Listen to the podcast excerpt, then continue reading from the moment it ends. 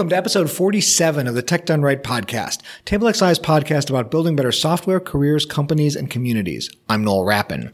Today on the show, we have Mercedes Bernard. Mercedes is a senior software engineer with DevMynd here in Chicago. Our topic this week is career growth.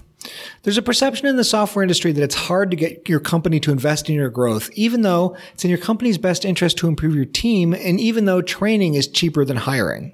Mercedes and I talk about what your company can do to empower early career developers and build your team. Before we start the show, a few quick messages. TableXI is offering training for developer and product teams. If you want me to come to your place of business and run a workshop on testing or legacy code or agile teams, uh, that is a thing that we can make happen and it will be great. You should definitely try and do it. Uh, for more information, you can email us at workshops at tablexi.com or hit our list of offerings on our website at tablexi.com slash workshops. And of course, if you like the show, tell a friend, tell a colleague, tell your social media network. Those are all very helpful. Tell me. That's always nice to hear. And if you'd like to review us on Apple Podcasts, that really does help people find the show, which every podcast says and still remains true. And now here is my conversation with Mercedes. Mercedes, would you like to introduce yourself to everybody? Yeah, for sure. So I'm Mercedes Bernard. I'm a senior software engineer here in Chicago with DevMynd. Uh, I've been with DevMynd for about a year, a little less than a year now, and my background is traditionally in consulting, uh, working with clients. I've done a little bit of product development, but very little. So I prefer to be in the consulting space where you get to work with a variety of people and a variety of teams. And what we're going to talk about today is leveling up. We're going to talk about what you can do as an organization to help your entry level developers become mid level and senior levels. And also, I suppose, what you can do if you are an entry level developer and you want to become a mid or senior level. What do you think is the biggest misconception about what it takes to have people go from entry level to mid and senior in this industry?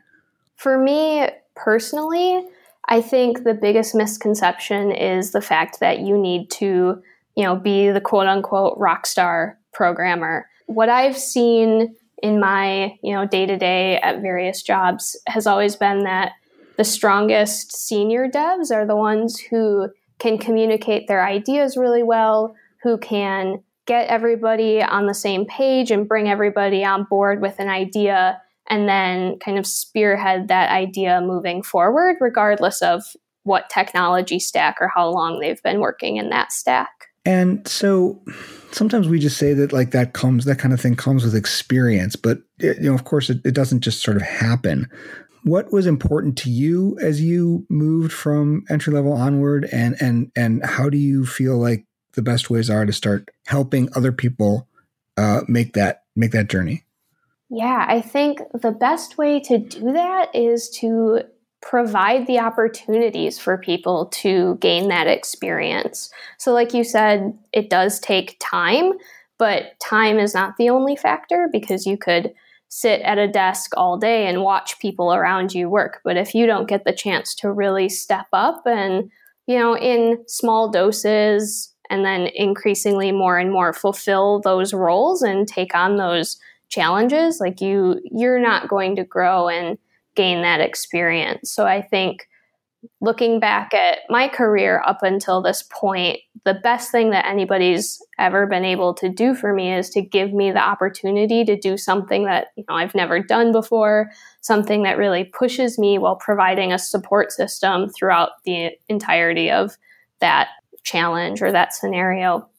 And so that's what I try to do for all of my teams as well do you have a sense of what kind of structure works for helping people move forward? Like, what sorts of things does DevMynd do that you feel like works in this respect? On my project, we've been trying some new things out. So, I definitely don't pretend to have the answers here. I think you can do different things on different teams and it'll work well. But what we've seen is we've introduced this idea of a domain expert, which is what we're calling it. It's not the best name, but we have a large project. It's going to be like an 18 month project. There's lots of really large features or epics, if you're familiar with that terminology. And we try to make sure that every single person on the project gets to own one of those large features.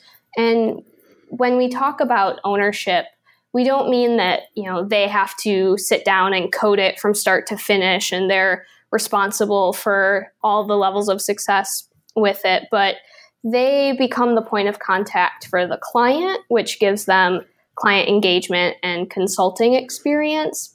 They also are responsible for the requirements gathering and the documentation. They're responsible for explaining everything that they've learned about the feature and about the requirements to the rest of the team. And so that really helps technical communication skills. And then they also become an advocate during sprint planning for their feature to make sure that, you know, we're prioritizing their stories adequately or, you know, if we need to bump something up or down depending on what's going on and how much information we have it gives them a chance to practice those skills and to practice making those decisions. On how large a team is that? Right now, we are eight developers. And how many of them are senior and how many of them are entry level? One senior, and then I would say the rest are split 50 50 mid and junior. Mm-hmm. One of the things we do at Table XI is that most of our projects don't have that large a project team but we do like to give people those kinds of opportunities to so we do a couple of different things. Inside projects we don't do anything quite as formal as like requiring uh, uh, quite as formal as having that sort of one feature to a person kind of split but we do try to get everybody involved in terms of owning different parts of the project or, or gathering different kinds of, of the project. Outside of projects uh, one thing we do is that everybody at Table XI, junior mid level or senior has somebody internally who we call their sponsor. Um, even though nobody really likes the name, we haven't come up with anything better yet. And that's just somebody at the company who has some knowledge or some experience that you want to benefit from. Usually it's somebody in your department, but you can switch off and have somebody from another department if you want to like really level up on something else and that person helps you. You meet with them every couple of weeks and that person helps you talk about like what kinds of skills to learn. It can help uh, with some specific aspects of projects or helps just sort of in general provide guidance moving forward. So that that split helps us an awful lot i think in terms of of having people level up. I think how do you get around the issue? I could say, one of the things that happens in this industry, sort of stereotypically, is that the only way for people to gain levels is to switch companies um, because their existing company, you know, once somebody's hired entry level at a company, it's very hard to get people to see you as anything other than that. Does the process of giving entry level people ownership over specific features help with that kind of perception internally? I think it does there's a lot that we can unpack with that question. I think you bring up a really great point that, yeah, job switching often is kind of seen as the normal career progression, which is unfortunate and something I feel really strongly about. I think by giving your entry level and early career team members the opportunity to show their skills and to show what they're capable of, it does change that perception I know, like, you know, the people who start as an intern kind of always get treated as that intern. But if you're having somebody who they're the ones who are communicating with the client and who the client trusts about you know everything related to that part of the application or if you have somebody who can really steer the conversation in a meeting because they're the ones with that expertise i don't think you have any choice but to start to view them as, you know, you have to acknowledge their growth. You see that they're growing. And actually, since we've started doing this on my project here at DevMynd, you know, we started the project, there were only five of us, and we've already seen some promotions that I think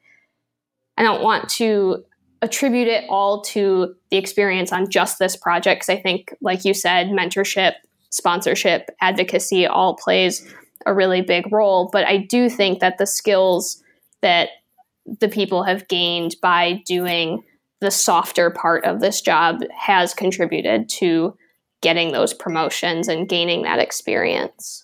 One thing that becomes kind of contentious when you start talking about promotions and, and moving people up is levels and, and definition. And uh, this becomes complicated, I think, in two ways. Like on the employee side, there's the question of how do I know that I'm not entry level anymore?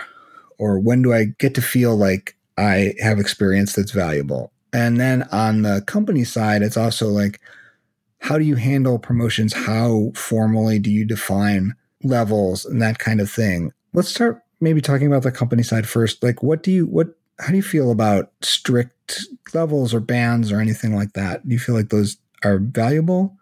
Oh, I'm so conflicted on this. I do think it's valuable to set clear expectations.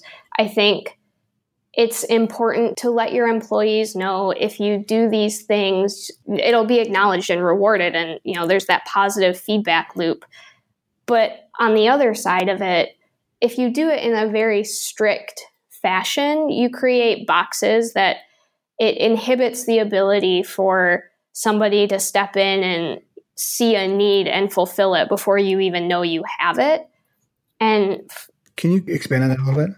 Yeah, I think if you prioritize technical ability or technical knowledge, and that is what you reward with your promotion hierarchy, then I think what you end up seeing is you see a lot of really strong programmers, really strong engineers who have spent their career focusing on learning the next framework, learning, you know, going really deep in the technology stack. And then what ends up happening is when they get promoted into management, which is a very common scenario, they didn't have the time to spend on their mentorship ability and their coaching skills and their communication style.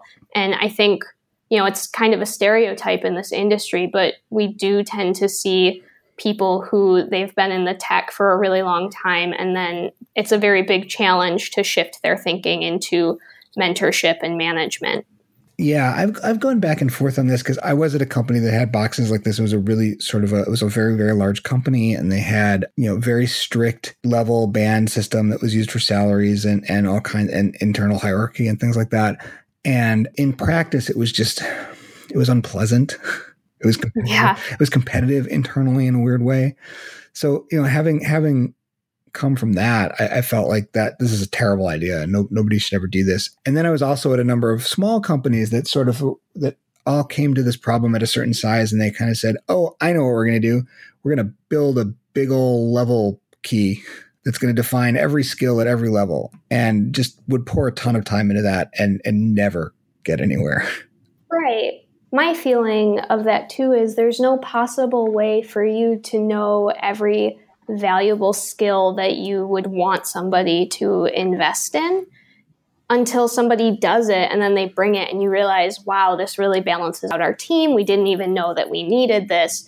And so if you're being very prescriptive in what you value, I mean, you'll always get those amazing individuals, but a lot of times you're telling people don't spend your time. If it's not on the list, don't do it. And then you lose out on so much talent and so many skills that you could have on your team. Yeah, I think that's a really great point. You, you often, in all kinds of things, you get what you measure and you get what you explicitly promote. in, right. in all kinds of senses of the word.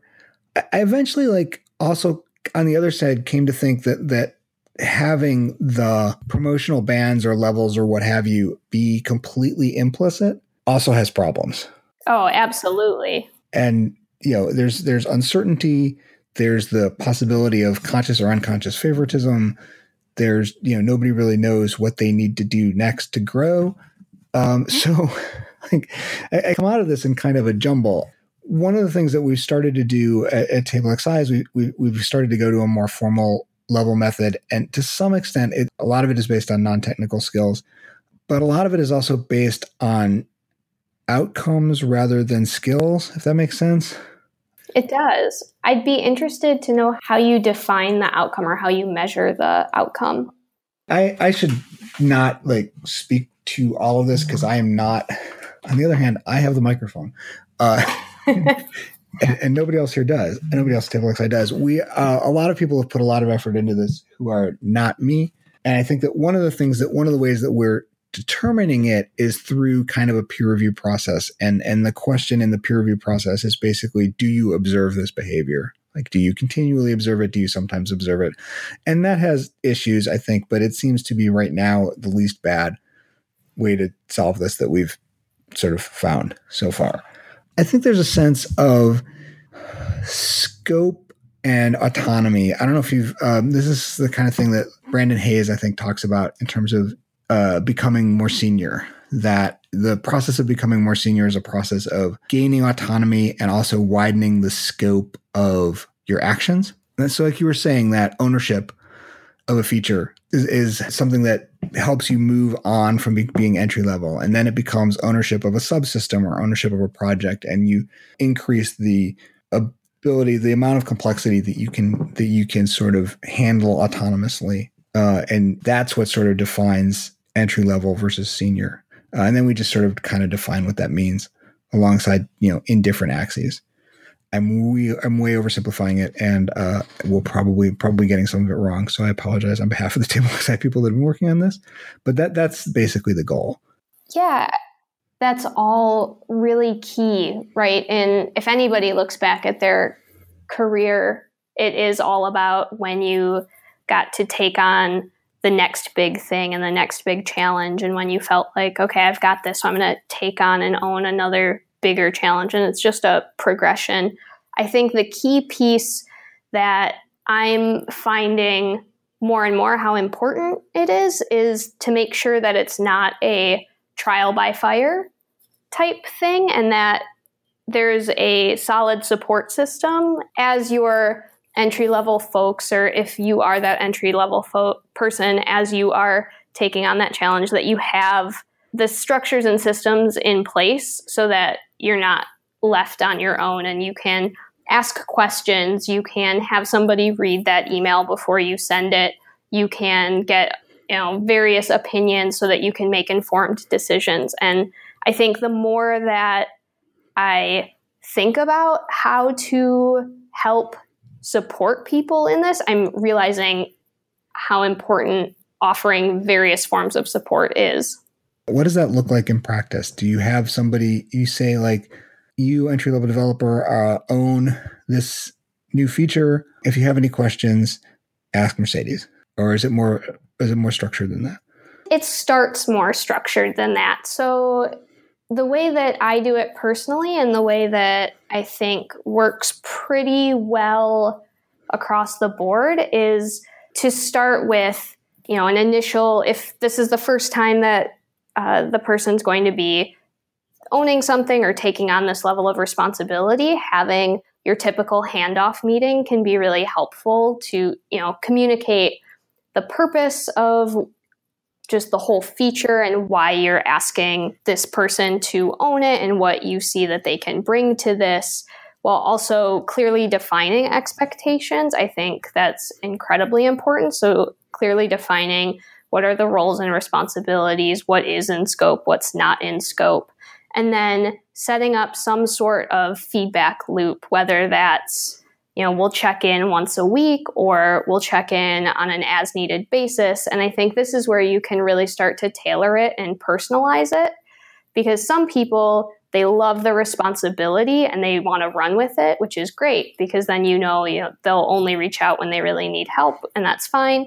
Where some people they have imposter syndrome a lot of times or you know they're just cautious. And with having more structured check-ins you can offer that encouragement and that support and let them know what they're doing well and what impressed you. And then going forward it can be not check-ins and not meetings. That support could be like i said reading an email or prepping before they're going to lead a meeting or doing pairing on you know data modeling and architecture because yeah they probably you know the whole team is going to pair on implementing the feature but they need to decide what stories to write how to implement it. And a lot of times you know two brains are better than one and you can help coach through that process and show them what to look for and help them get through that process on their own so that the next time you know they feel more confident about it and they'll lean on you less and less until you know they're running it which is ultimately what you want, right? Like if you're doing your job well as a lead dev and as a senior dev, you want to be mentoring and coaching your team members to be able to take your job. you want to make yourself gradually irrelevant. Exactly. Which is actually how they describe parenting. Terrifying, actually.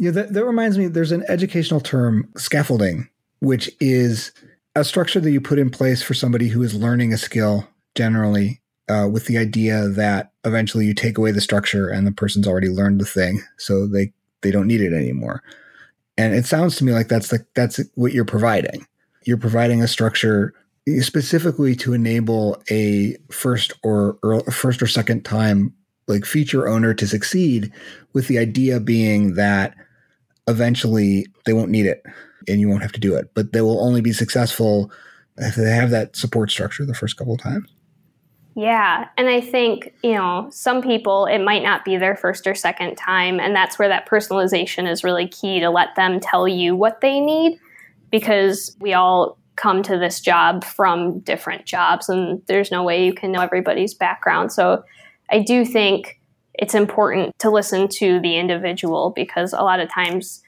you know, everybody needs something different. But yeah, I think sca- I haven't heard of scaffolding, so that's really interesting.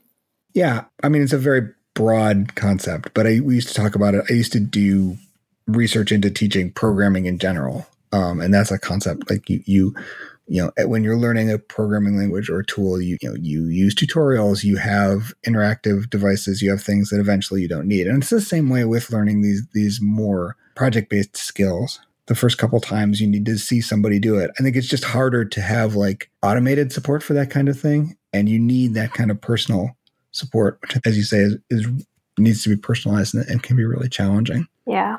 What are some things that you often see entry level people struggle with as they move to greater levels of autonomy or greater range? The first one I hinted at a little bit, but I think it's confidence. You know, imposter syndrome gets the best of us all the time. There are a lot of times where I need to remember to communicate all of the ways that I see the person doing an amazing job because it can be really hard to see for yourself if you're hung up on I haven't heard back from the client on this and I haven't done this and like that didn't work well. And there is no cure all for that but that's one of the biggest challenges. The other just in terms of broad generalizations is time management. So making that transition from the individual contributor who grinds through the JIRA tickets to having to juggle, there's going to be some meetings and I'm going to have to prioritize some of my time to write this documentation, or I'm going to have to spend some time thinking how I'm going to do the knowledge share with the team so that everybody else knows what I learned. And I think that can be a challenge when you're used to really focusing on delivery all the time to really find the time and see the value in in the meetings. Hmm. what kinds of things do you do to help people? You said something you do to help people mitigate confidence issues. What do you is there something that you do to help people sort of understand their time management issues? I think this is one of the things that I could do much better. But I do start by trying to have those meetings with the person. So if we do have to sit down and define a data model or write some documentation, putting that time on their calendar for them and to walk through it with them can be helpful for nothing else, just so that they can see how much time it actually takes to do some of this stuff so that they know how to plan for it moving forward. And then I honestly think it's just a matter of check ins and reminders to make sure that they're aware of upcoming deadlines so that it doesn't sneak up on them and so that they do have a chance to work that into their schedule. Yeah. One thing I see that's related to time management is sort of the ability to take a project level view of issues as opposed to like a feature level view and to do things like prioritize bugs or prioritize features. You know, we only have this amount of budget or time for this. How can we give the the client the most of what they need? I think that a lot of learning environments for learning programming don't really give you exposure to that kind of problem solving. And that's something that I see entry level people kind of struggle with on their first or second kind of large project. often try to wish that those constraints weren't there. Right. And they had the ability to, solve all the problems. Is that do you also see that? How do you deal with that kind of perspective issue? Yeah, I do see it. We all have those rabbit holes that we fall down as a team, right? There are always always those features where you think that you need to refactor this and you could make this better and you solve for problems that don't exist yet. And I think that's something that we're trying to get better at. So, on my team, what we've been trying to do lately is we have two rules that we've been trying to follow. One is until you've done it a third time, don't try to abstract it out and make it clever. And then the other one is if it's not a requirement now and if it's not a use case that happens now, don't code for it.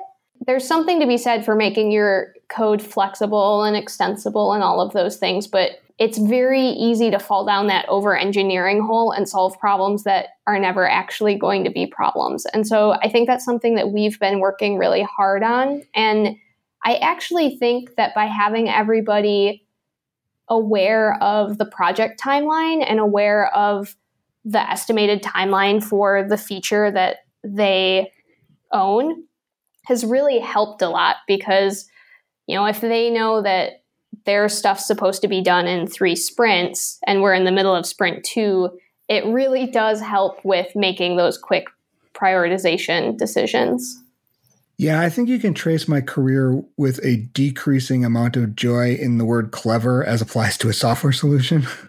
yeah. And I, yeah, I think that that's that that's definitely something that that people have to get the hang of. That again, a lot of learning environments like really prioritize the clever, the metaprogrammy, the super highly refactored, the fully tested to a fault kind of process that you can't always do on a project with a fixed amount of resources available to it. Yeah, on my team, I'm actually the programmer who falls down those holes a lot, and it's uh, it's my team who holds me accountable. There's lots of PR comments that are like, "Well, is this a thing yet?" I'm like, "No, it's not." yeah, that's what the original XP people used to call Yagni. Uh, you ain't gonna need it. Yeah, exactly. right, and I think right, I, and I think that like getting to understand all of the different stakeholders and all of the different cross pressures is a really important part of increasing your perspective and, and, and moving into these sort of mid-level senior level positions at what point do you allow not allow at what point are you structured so that entry level people can like be on the support teaching mentoring side themselves so here at DevMynd, we have something similar to what you mentioned at TableXI with sponsors. We call ours mentors, and that starts pretty much as soon as possible. So, the way that we do it is that everybody who wants one has a mentor, and everyone who wants to be a mentor can be one because we kind of view it as you can learn something from everybody.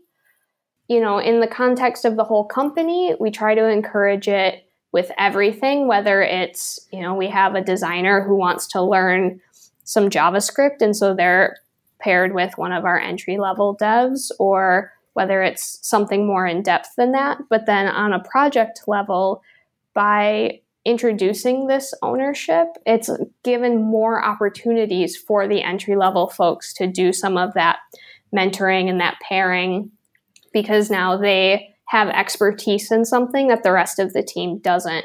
And so, you know, one of our team members, she was in charge of the authorization for the project. And so she spent a lot of time doing research about different authorization implementations and learning some different access control models. And then she was able, for the duration of our time working on that feature, to be pairing with people to explain like why we're making the implementation choices that we're making and also just explain the underlying concepts which was really great um, it was really fun to see that's cool one thing that we like to do is to have people basically become buddies to the next people who get hired So, you know, we, we try to give a, a new hire, especially an entry level new hire, somebody to work with who who is only six months to a year like ahead of them. And I think that that's valuable. I think because often somebody who's like only six months to a year ahead of you has some insight into your perspective that a more senior level person might not. And also because I think it's great for people to have the opportunity to mentor and teach even relatively early in their careers. It's it's a great way to learn. I think it's a great way to help with confidence, the confidence you were talking about, you know, to, to come to the realization that, hey, you have picked up a bunch of things that you can pass on. Um, so uh, where we can do that and we, we can't always just logistically, we really try to. Yeah, that's awesome. I think, especially if you're hiring enough, that's a great way to help reinforce some of the learning and the understanding because teaching is one of the best ways to learn. Yeah, we also like to have, if possible, you know, relatively entry level people be involved in the hiring process for future entry level people. But that's a separate, I think, a somewhat separate conversation. What are some of the things that you need to do as a lead developer or a more senior person to give that kind of support to the entry level people on your team? One of the biggest things is to prepare yourself for delegating. Delegating is really, really hard, especially if you've been in that senior role for a while. To let go of some of that control and some of that responsibility can be a challenge. So I think that's step one. And then after that, I think you have to be very open to giving and receiving feedback. So, your role in providing this support is ultimately to help somebody grow. So, make sure that you are constantly thinking about ways that the person is doing an amazing job and passing that feedback on while also thinking about ways that they could improve for next time. Yeah, one thing I always like to say about feedback though is that it is really helpful if you have a goal in mind when you offer feedback and don't consider giving the feedback to be a goal in and of itself the goal is to help the entry level person like move forward and right. so offer the feedback with that goal in mind. Yeah i think you could do a whole episode about feedback. There's a lot that goes into it and a lot to think about when you're giving somebody feedback. Well that just begs the question like what? This is something i am constantly trying to improve it's really important when you're giving feedback to keep it kind and, like you said, keep it focused on a goal. One way that I've found to be really helpful is to provide ideas for solutions. And by that, I don't mean telling somebody, like, you did it wrong, fix it this way. But if you're saying, something about like, you know, I noticed that you sent this email a few times and you didn't get a response back. Maybe it's because it was kind of hard to understand. These lines seemed a little confusing. Maybe next time we could write it this way, or maybe next time we can set up a phone call to talk through these more complex technical pieces and we can shorten that communication timeline. Because when you do it that way, I think you're not saying there's only one right answer, but it's also helping the person see that you are focused on the outcome and focused on how can we get you there next time. And it's not about you know, them and not knowing what they're doing. Yeah, I think that makes a lot of sense. What are some things to look for if you're in the lead developer position that are kind of yellow flags or red flags that that maybe indicate that more support is needed to help the person move forward? Yeah, one of the things that I try to be on the lookout for is just engagement. So, engagement in the project, engagement in the meetings, or just engagement as a coworker in general. I think as a lead dev, since you are facilitating somebody taking on more responsibility, it's really important for you to check in and see how they're doing personally. So, like, how does this all feel? Is any of this overwhelming? You know, try to identify some of those yellow flags and red flags before they become a problem. And I also think, you know, if you tend to see patterns of, you know, this person does really amazing with their verbal communication, trying to spend some additional time helping with the written side of it or being willing as the lead dev who's in that support role to give more time where it's needed is really important. Great. Anything else you think people should know about guiding entry level developers forward? The one thing that we didn't really touch on that I would want to bring up is just how important it is. There's a trend right now, I think, in just the tech market of everybody's trying to hire senior devs, and it's just not sustainable to hire a team of all seniors. And I think there's this perception that it's too expensive for your senior dev to spend time mentoring and teaching an entry level developer. And when you really take a step back and think about the recruiting costs and the salary and the attrition because you can't have six senior devs and expect there to be career growth. And you know on and on the cycle continues. It really isn't more expensive and it really is worth the investment to hire those entry level folks and to invest in them and to invest in your senior talent too so that they can get this mentoring and coaching experience. Because you know we've spent a lot of time talking about how great it is for our entry level folks to level up but you know this is also a great way for your senior talent to level up and get that experience that they don't if all they're doing is coding all day. Yeah, I think that's a great point and a good point to go out on, I think. Where can people find you online if they want to talk to you some more about mentoring or entry level developers or anything else? Yeah, I'm at Mercedes Codes on Twitter, and my website is mercedesbernard.com. I've got a blog on there that I try to keep updated relatively frequently. And you're going to be presenting on this topic at RubyConf in a couple months as we record this, right? Yes, I am. I haven't finished that talk yet, but it'll be great. you have time. Yeah. you have time.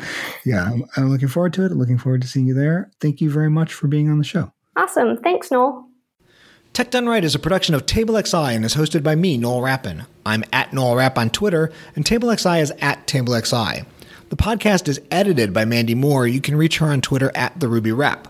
Tech Done Right can be found online at techdoneright.io or wherever you get your podcasts. You can send us feedback or ideas on Twitter at tech underscore done underscore right. TableXI is a UX design and software development company in Chicago with a 15 year history of building websites, mobile applications, and custom digital experiences for everyone from startups to storied brands. Find us at tablexi.com where you can learn more about working with us or working for us. We'll be back in a couple of weeks with the next episode of Tech Done Right.